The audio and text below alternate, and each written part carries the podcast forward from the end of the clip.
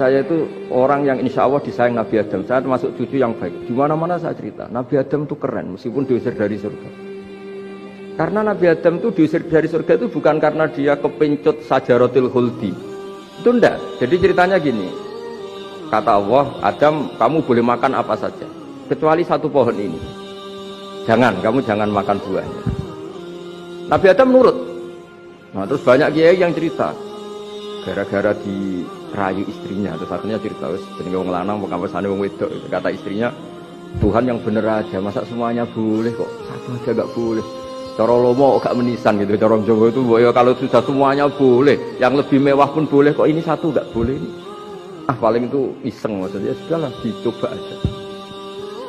Nah karena Nabi Adam itu merasa nggak nyaman ada yang diredaksikan fa'akala. Fa'akala itu makan tapi kalau makan tidak juga karena nggak nekat, karena beliau merasa tidak nyaman. Makanya sebagian diredasikan zako, zako itu ngicipi saja karena nggak nyaman. Sehingga lafat akala dimaknani zako, zako juga dimaknani akala dalam konteks ini. Nah, tapi di tafsir Ibnu Kasir diterangkan kata kuncinya itu bukan di akala atau zako, tapi wako sama huma ini lakuma naminan nasihin. Jadi Nabi Adam itu ketemu iblis, setan, Terus iblis ini bilang, wawahi demi Allah, larangan itu sudah dicabut dan sekarang anda boleh makan itu. Atau apalah sumpahnya iblis merayu. Ketika Allah tanya, ya Adam kenapa kamu makan sajaratul khuldi padahal sudah saya larang. Ini hebatnya Nabi Adam. Waqa sama lima. Wa izzatika ya Rabbi. Ma azunnu ahna ahadan yaklifu bika kadiban. Wa izzatika ya Rabbi. Ma azunnu anna ahadan yaklifu bika kadiban. Misalnya saat kita punya teman yang biasa bohong dengan kita. Oke, biasa bohong kita tidak percaya. Tapi kalau teman itu bilang gini, kamu dipanggil rektor. Misalnya saat santri kamu dipanggil Mbah Maimun. Bawaannya orang takut karena bawahan tadi. Itu pasti tidak ngecek lagi. Meskipun yang cerita ini orang bohong, biasa bohong.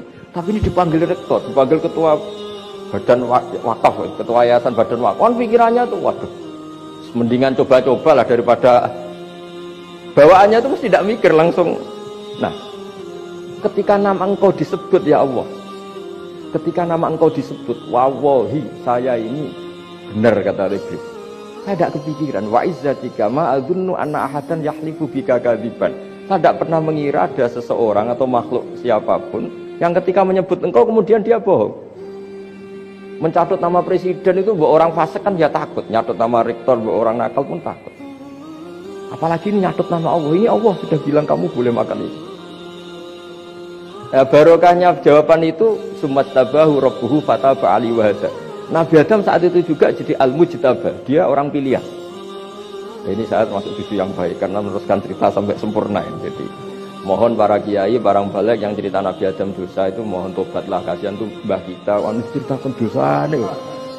Dosa kalah beong wedok semacam-macam ya, itu kasihan.